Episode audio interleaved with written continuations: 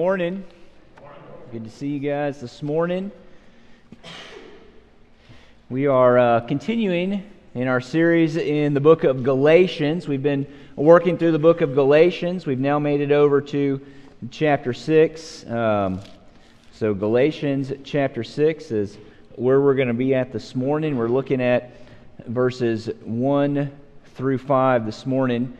Uh, we're exploring the topic, how should we help those who are caught in sin? How should we help those who are caught in sin?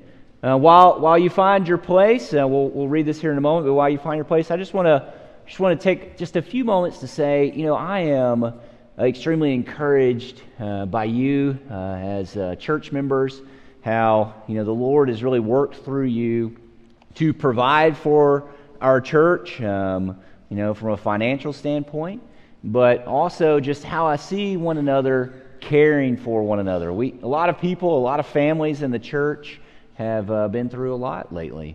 And it's just been really neat to see how you guys have come alongside one another, how you're praying for one another, how you're caring for one another. And so I just I just wanted to pause this morning and just encourage you, um, encourage you that the Lord is working through you um, as we are as we are being the church together. Um, And so continue continue on with that good work. Galatians chapter five, or Galatians chapter six, verses one through five is where we're at this morning. Hopefully you found your place. I'm going to read this. We're going to pray, and then we'll dive in. Brothers, if anyone is caught in any transgression, you who are spiritual should restore him in a spirit of gentleness. Keep watch on yourself, lest you too be tempted. Bear one another's burdens and so fulfill the law of Christ. For if anyone thinks he is something when he is nothing, he deceives himself. But let each one test his own work, and then his reason to boast will be in himself alone and not in his neighbor. For each will have to bear his own load. Let the one who is taught the word share all good things with the one who teaches. Let's go to the Lord in prayer. God, we thank you for this opportunity to gather together uh, as your people, as your church, God, um, to worship you, Lord. As we've sing, as we've sung songs of praise to you already, Lord, and and now we turn to hear your preached word, Lord. Allow us to be attentive, God. Work in our lives. Work in the body of this church, Lord. Help us, God, to be a people, to be a church that reflects your word and your commands and your word, God. And this we pray in Jesus' name. Amen. Well, imagine coming up on an accident on the highway. It's not one of those accidents that's just off of the side of the road that, that you might see as you are driving, you know, to your destination, but, but it's a, a major accident, right? It is one that is stopping traffic, and and this accident just happened before you got there, and so you are you're kind of the first people on the scene, if you will, and you see that there's a lot of people who are who are hurt. Imagine that uh, you went to school and you are a nurse, you are uh, an E M T. Um, it's not your day on the job. You're just traveling to be with your family, but you know first aid. You know C P R, and clearly the people in front of you need first aid. What are you going to do? Are you going to sit in your car while the people in front of you are dealing with their own injuries? Are you going to allow someone who is inexperienced, who doesn't really have much medical training, uh, to tend to these people's wounds, to perform C P R on them? What are you going to do? Well, most people who have that level of training, who know what they're, what, who know what to do in these medical emergencies, may get out of their car and begin begin to render aid. And say that's you. You check all the boxes. You happen to be that person. What are you going to do? Well, it's a slightly different context from the wreck on the highway, but as church members, we happen upon people who are in need all of the time. People who are caught in sin. And when that is the case, what do you do? Do you sit in your pew? Do you remain silent in your small group? Do you stay in the comfort of your own home? Do you avoid the situation and wait for someone else to come and to render aid? Do you just hope that this person is going to find their own way out of their sin? Do we even have a choice as to whether we're going to help a fellow church member who is caught in sin? Are we, are we able to just walk off of the scene, to avoid the situation? What does God's Word have to say? How should we help those who are caught in sin? Well, the first way that, that we help is simple, but, but it's huge. It is that we must recognize and accept the fact that we are called to help restore those who are caught in sin. We are all called to help restore those who are caught in sin. Look at verse one with me again. Brothers, if anyone is caught in any transgression, you who are spiritual should restore him in a spirit of gentleness. And by using the word brothers, by using the word spiritual in this verse, Paul reveals that, that he is speaking to a specific group of people. And what Paul means by spiritual is that it is the people who are walking in the Spirit. And if you remember a couple of weeks back before, before Father's Day, before we paused for that, I defined walking in the Spirit as allowing and depending on the Spirit to lead and to guide us. And as Christians, we should be people who are allowing the Spirit to lead and to, and to guide us, which means that all Christians should be those who are walking in the Spirit. In other words, then, all Christians should be those who would be considered spiritual. And that's not, that's not to say that, you know, the people who are spiritual are this, this separate class of people, right? This isn't like, we're not talking about, when we talk about people who are spiritual, like, like sometimes we might refer to, well, that person over there is very spiritual. We might say, well, they're they're a super Christian, or or maybe they're they're a pastor, or they're a deacon, or they're they're a Sunday school or small group, small group leader. No, all Christians should be those who are walking in the Spirit, which means that all Christians are those who are spiritual. And the group that, that Paul is, is calling to action are Christians, then, specifically Christians who are in community with one another. And what are church members called to do? Well, church members are called to deal with another member, church member's sin. If anyone, he says, if anyone is caught in any transgression, you who are spiritual should restore him. And this phrase, should restore him, is an imperative. In other words, it is a it is a command. It's not, it's not a suggestion that Paul is giving here. No, Paul is giving a, a command. If you are spiritual, it is your duty to help restore another person who is caught in sin. It's not just church leaders who should deal with the sins of another. It is also church members who have this responsibility. And sometimes, as church members, you have a greater ability to speak into the life of another person than, than I do as a pastor, because you have a relationship with them. You hang out with them. You do life with them. You know them intimately. You have the ability to speak into their lives sometimes in a way that I don't, or another pastor doesn't. And so who are we to help restore? Well, we are to help those who are caught in sin.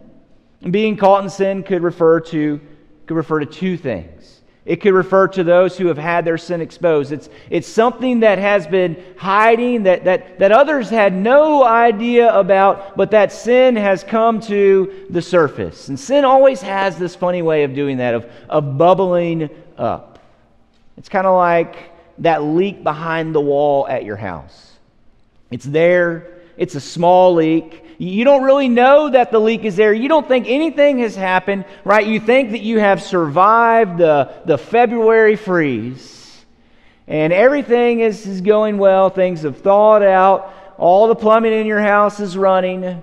But then you start to notice the stain on the wall. And then eventually you start to notice that there's a little bit of water creeping out from underneath your baseboard. And sin is the same. We might be able to keep it hidden for a while, but eventually that sin bubbles up to the surface and it gets exposed. And that happened in the Galatian church. I'm sure that is, that's happened in this church. I'm sure that's happened in another church that you have been a part of. And if that has not happened, it will happen, because we all deal with sin. And sin always has a way of surfacing. And so those who are who are caught in sin, it could mean that, that is, it is sin that was once hidden that is now being manifested, but it could mean another thing. It could also refer to those who have been overtaken by a particular sin. And this indicates, as one commentator says, that the sinful behavior is a, a pattern, a, a particular sin has, in a sense, gotten the upper hand on this person, and without the help of another person, that person is not going to be able to deal with that sin. They're not going to be able to get the upper hand on that sin themselves. And so they need somebody else to come alongside of them, an accountability partner, who can help them work through that particular sin that they are struggling with, that they are dealing with. They're not trying to hide it, right? It's not something that's hidden, but it's something that's got the upper hand on them that they are trying to deal with, and they can't do it on their own. They need somebody else to help them. And so being caught in sin could refer to one of two things: hidden sin, recently been exposed, a particular sin that's gotten the upper hand on another brother and sister in Christ, and they need you to help them work through and to fight that sin. And in case you're wondering, the sins someone could be caught in are, are numerous, right? If you look back at Galatians chapter five, just, just maybe a little bit up the page, like in my Bible, or maybe you just turn the page, you know, one page back, you, you see there's a list there of the works of the flesh. And he says in verse nineteen of Galatians chapter five, "Now the works of the flesh are evident: sexual immorality, impurity, sensuality, idolatry, sorcery, enmity, strife, jealousy, fits of anger, rivalry, dissensions, divisions, envy, drunkenness, orgies, and things like these." I mean, th- these kind of run the gamut uh, of particular sins that we can be affected by, that we can be caught in. There are other sins, of course. This isn't a, a end-all, be-all list of, of the sins that somebody could get, get caught in, but these are the sin. These are sins that represent the works of the flesh. And if anyone is caught in these sins or any other sin, we're we're not to we're not to just write this person off. We're not to abandon them. We're not to sweep their sin underneath the rug and just ignore it and hope that hope that it goes away. Instead, what does Paul tell us to do? What does God's Word tell us to do? It says we are to seek to restore them. We are to address their sin as a physician.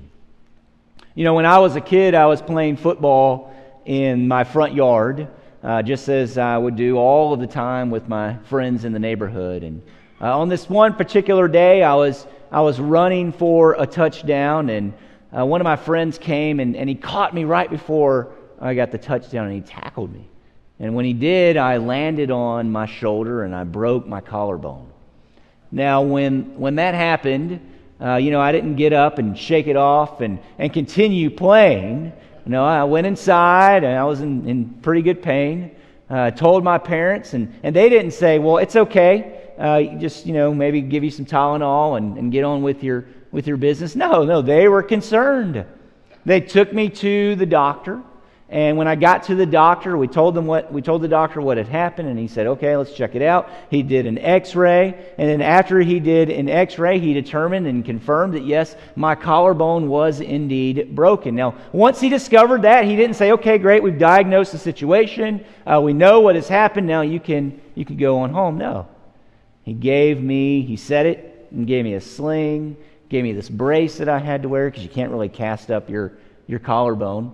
And uh, he sent me home so that I might heal.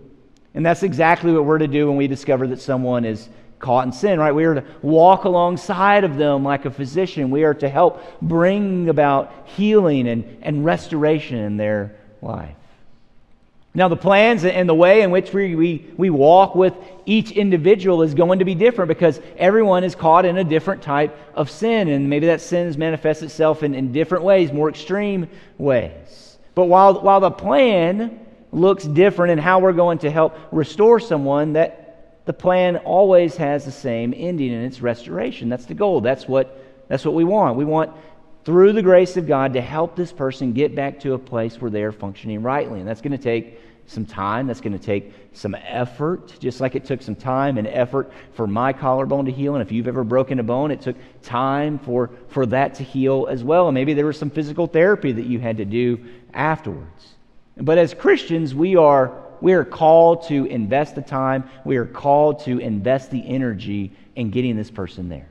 And that tells us then that, that we aren't to ignore someone's sin. We're not to refuse to deal with it. Instead, we are to walk with them through it.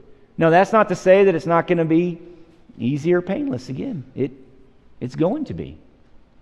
And along with helping another person caught in sin, we also learn that the goal of dealing with another's sin, this the goal is not punitive, but the goal is restorative. And I think it's a it's a common misconception that we hear, well, we need to deal with somebody's sin. We need to help help someone who is who is caught in sin. Uh, we need to exercise church discipline, right? This is where this this word comes about, and people feel like, man, this is very very punitive. This is this is not this is not a positive thing. But that's not the case. That the goal of church discipline, the goal of helping another person who is caught in sin, is always to be restorative. And because that is the case, we're not to, to sweep another person's sin under the rug, ignore it in hopes that it's going to magically disappear. Instead, what we do is we we press into it. We we help to bring about healing and, and restoration with that person.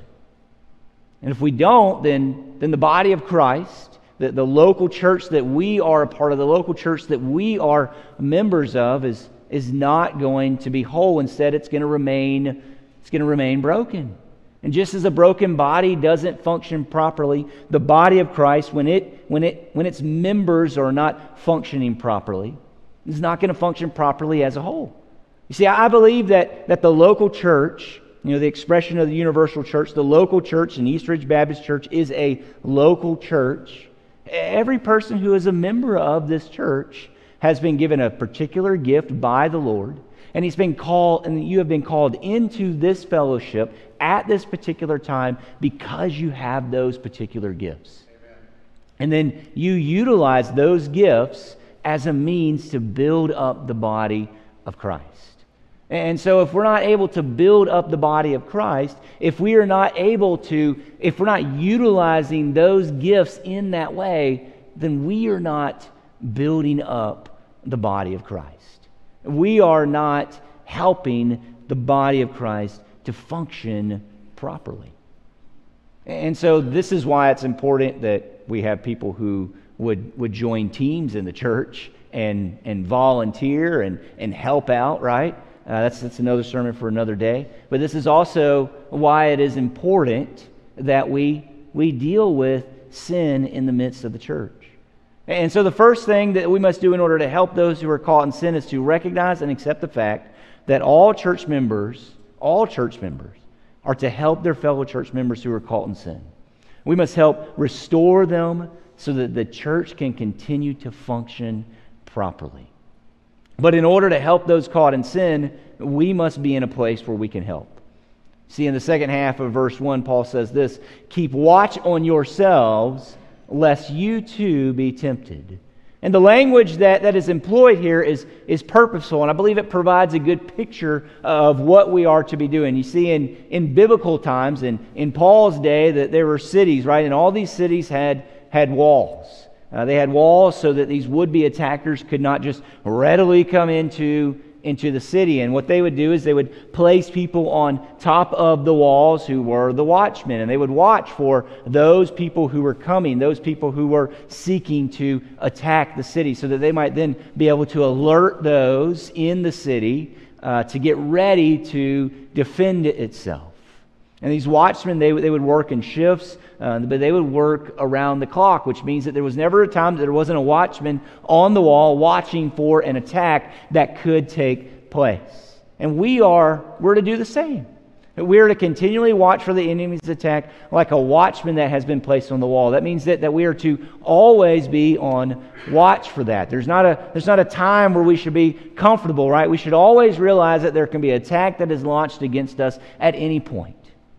And that attack could be, you know, from the the outside, or that attack could be from the inside. And so let's, let's let's think about those one at a time. You know, we have we may have someone or something that comes to us and it and it tempts us to sin. And that would be an external temptation. And I think that's what that's what most of us assume when we assume that, that there's going to be some sort of temptation to sin, that, that it is always external. There's something or someone who is coming and, and they're tempting us to sin. But that's not always the case. You know, there, there are instances of internal sin, right? Or internal temptation, excuse me, when our own sinful desires take over. So consider what, what James says. Let no one say when he is tempted, I am being tempted by God, for God cannot be tempted with evil, and he himself tempts no one, but each person is tempted when he is lured and enticed by his own desire. Then the desire, when it has conceived, gives birth to sin, and sin, when it is fully grown, brings forth death. And so there is an internal temptation that can take place, as well as our own sinful desires. Desire, sin. Right? We, we we have this war that is going on within our body. Yes, we have been saved by Christ. We have been justified. We we have been transformed. Our heart has been changed. But, but we still have this process of sanctification that has to take place until the Lord returns or until we go home to glory. One, one or the other has to happen.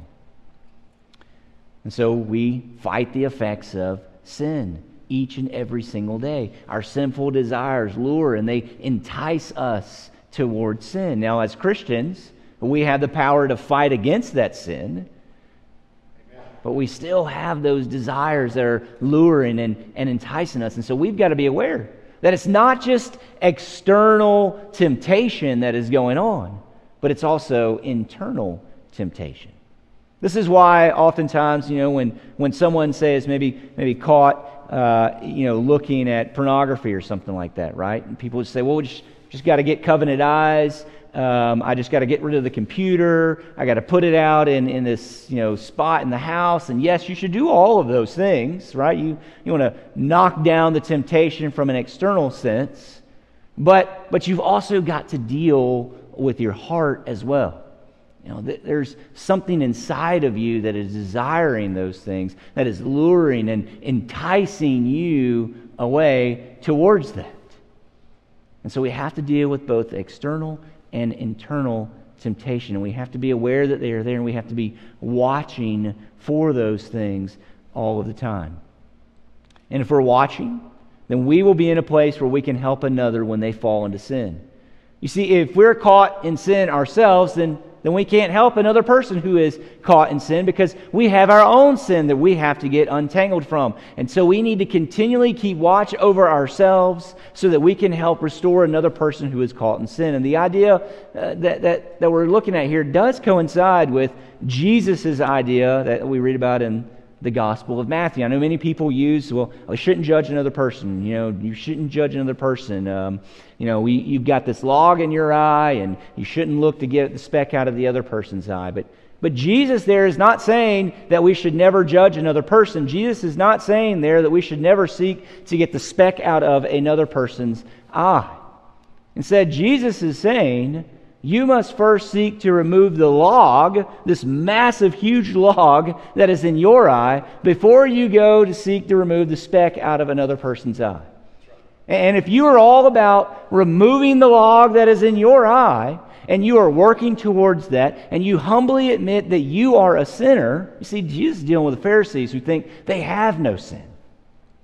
But if you're willing to admit that you're not like the Pharisees, that, that you are a sinner, That, that you have sin yourself, that you need accountability, that you need help, that you need other people to walk alongside of you, then you're dealing with the log that's in your eye. And you are able then to go and deal with the speck that is in another person's eye. That coincides with what, what we see here. We're to keep watch over ourselves. We are to make sure that we're not caught in sin. We are to deal with the sin that is taking place in our lives, so that we can then be in a place where we can help another person who is caught in sin. Next, in order to help those who are caught in sin, we must bear their burden. And that's exactly what we're told to do in verse two, along with another reason why we should help those caught in sin. There he says, bear one another's burden, and then so f- fulfill the law of Christ. And bearing another's burden means that we are to take on some of the weight that that person is bearing.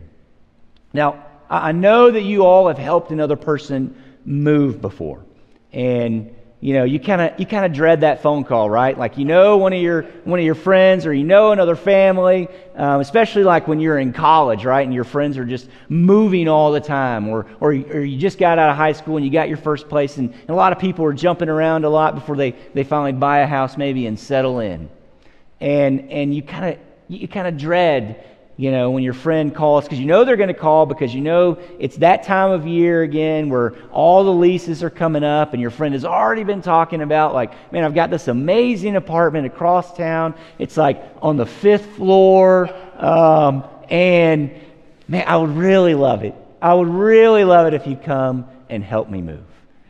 We all dread, we dread that, right? Because it's moving's hard work. We're literally bearing the burdens of another person. We're bearing up their furniture five flights of stairs, and we're thinking, why did you ever move here? Like, and if you do it again, please get a moving company next time. And that's exactly what we're supposed to do with those who are caught in sin. It's a burden this person has. We're to come alongside of that person, and we are to help bear their burden. We don't just say, man, I'm I'm sorry you're caught in that. I'll be praying for you. That, that is one way we can bear their burden. We should certainly do that. But we, we come alongside. How can we help? How can we encourage you? How can we help you walk through this season of life? How can we help to restore you? Again, the plans are going to look different with everyone, but we are called to come and bear the other person's burden so that they might be restored to fellowship with Christ, so that they might be restored to the fellowship of the church, so that they might be restored so that they can be useful within the church again. That's what we're supposed to do. We're supposed to help bear another's burden who's caught in sin. And when we do that, when we bear the burden of another, we fulfill the law of Christ. And the law of Christ can be summed up into a single command: love your neighbor as yourself. And it's called the law of Christ because Christ is the ultimate and unsurpassable example and expression of this type of love, right? Jesus went to the cross and he died for us. Jesus shed his blood for us. Jesus took the very wrath of God that we deserve, and he took that wrath on himself so that we might be able to be restored to the Father, so that our relationship might be made whole with the Father, and we can experience life as God has designed for us to experience as his adopted children, as those who are part of his kingdom, who are living out their purpose in life, the purpose that God has given us. We can't do that on our own. There's no amount of works. There's no amount of pleading. There's no amount of money that we could pay to the Lord in order to make that happen. No, it is through the sacrificial death of Jesus that that occurs, and our belief that it is Jesus who indeed paid the price for our sins, who indeed repairs our relationship with the Father. It's not us, but it's him. It's his sacrifice on a cross some two thousand years ago, where the Lord's wrath was poured out on him, that makes it possible for us to be restored. You see, Jesus bore our burden. Jesus bore our sins. Jesus fulfills the law of Christ, and so we are to fulfill that law as well. And we do that when we love another person enough that we would come alongside of them and we would bear their burdens. Lastly, in order to help those caught in sin, we must humble ourselves. We must be humble. Look at verses three through five with me. If anyone thinks he is something when he is nothing, he deceives himself. But let each one test his own work, and then his reason to boast will be in himself alone, and not in his neighbor. For each will have to bear his own load. To help another, we must humble ourselves. If you believe that you're somebody, if you believe that you are not susceptible to sin, that you would never fall, that you would never do the things that that person that is caught in sin is doing, you are deceiving yourself. The only reason that you are not caught in that sin is because of the grace of God. It's not your strength. It's not your ability. It's not your holier-than-thou-ness, right? It is because of God's grace. He has poured out in your life. And if you don't humble yourself, you will not walk alongside another person. You will not seek to correct that person in a spirit of gentleness. Instead, you will be unconcerned, you will be harsh, and you will be critical with that person instead of loving, caring, and compassionate. Pride not only sets us up for a huge fall, but it kills community, especially biblical community, and especially when it comes to us dealing with the sin of another person, when we seek to restore them. Which means that we must kill pride, and we can kill pride in a number of ways. We must recognize that we could easily be in the same boat. That's the first way. We got to recognize that that could easily be us. As well as we kill pride by testing our own work.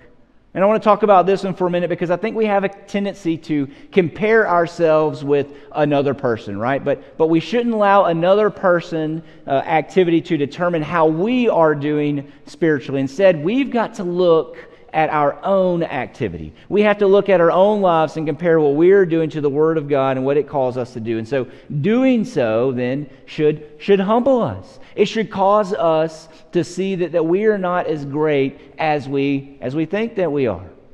We can always find somebody. You can always find somebody who is doing worse than you. I don't care if you're homeless, strung out on drugs, on, on living on the street, I mean, robbing people left and right to pay for your drug addiction. You can always find somebody that you can look to and you can say, well, I, I'm better than that guy over there. We can always do that. And when it comes to being spiritual, when it comes to, you know, us and, and our relationship with the Lord, we can always find another Christian, another person, even in the fellowship of our own church, and we can look to them and say, well, at least I'm not dealing with that. Man, I'm doing great. I'm doing well. No, we don't do that. We look to God's Word and we say, how is my life matching up to God's Word? How am I doing with keeping God's commands? How am I doing? Not how is this person doing in relation to me? How am I doing in relation to God's Word? And we look there and we will see that, that we are dealing with things as well. And so we must humble ourselves. We must, we must, we must examine ourselves in such a way that we will not be holier than thou. And, and you know, sometimes this happens, this happens in the church, right? You get these pastors, and they're high-profile pastors, and there's just, it just seems like always, you know, there's there's some high-profile pastor that has fallen into one sin or another who's disqualified themselves from ministry.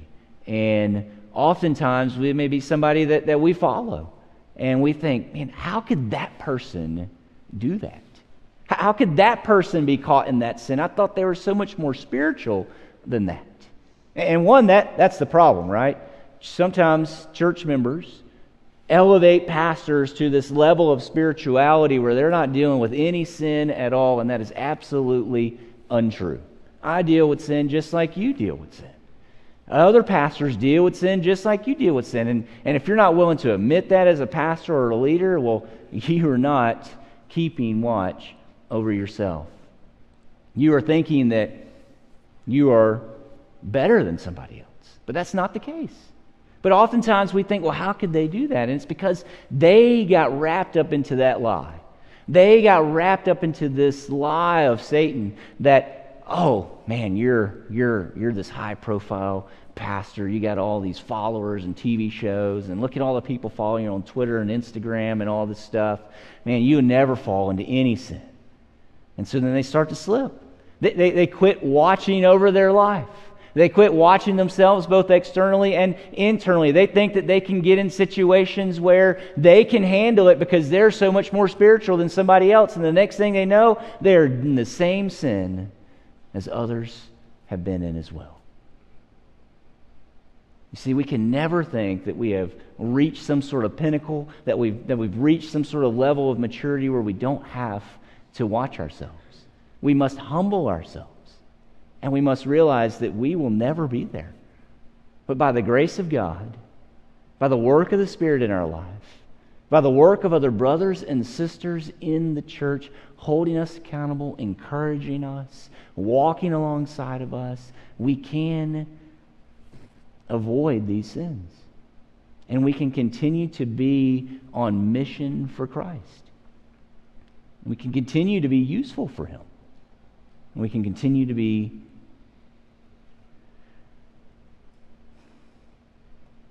So we can't take our guard down. We can't quit examining ourselves. We can't believe that we're above certain sins. All that is is pride talking. And so these are the things that we must do in order to help another who is caught in sin. We must help them. Right? As we, we've seen, hopefully you've seen today, God commands it. If anyone is caught in any transgression, you who are spiritual shouldn't think about restoring them, shouldn't consider it. No, you should restore him. It's a command. It's an imperative that God has given each and every single one of us. And we can help another who is caught in sin by being in a place where we can help, by bearing their burdens, and by humbling ourselves. And when we help another, we fulfill the law of Christ. We keep the church strong, and we keep watch over ourselves and keep watch over another. We end up being a light to the community in which we are in. We end up being on mission for Jesus. We end up making more disciple-making disciples than we would have otherwise. And that's what the church is all about. It is about helping one another live like Christ. It is about helping one another cross the finish line of the Christian life. That's why there are no Lone Ranger Christians in Christianity. We need one another, especially when we find ourselves caught in sin. And so when you when when when that happens, when you find another brother or sister that is caught in sin, what are you going to do? Are you going to are you going to wait for somebody else to come along and, and help them out? Or are you going to push it underneath the rug? Or are you going to forget about it? Or are you going to sit comfortably in your home, in your Sunday school class, your small group? Or are you going to press into it? Are you going to walk alongside of them? Are you going to bear the difficult burden of their sin with them and help restore them to Christ? How are you going to respond when you come across another brother and sister who is caught in sin? Well, hopefully we're going to respond in the way that God's Word calls us to respond. And today is an opportunity for us to respond in that way, to respond by praying during our time of response here in just a moment. That's responding by praying and asking, Lord, do I have any sin in my life that I need to be aware of? By asking and saying, Lord, is there somebody that I can come alongside of that I've been avoiding, that I can walk alongside of and help them to be restored themselves? To ask, Lord, to give you strength to do that, to, to give you wisdom to do that. And today also, if, if you're not a believer in Christ, You, you've heard the gospel that Jesus is the one who has come and He has bore our burdens for us. That He has sacrificed Himself so that we might be able to have a restored relationship with the Father. And now is an opportunity for you to respond. For you to respond publicly by professing your faith in Jesus as your Lord and as your Savior and allowing Him to bear your burdens.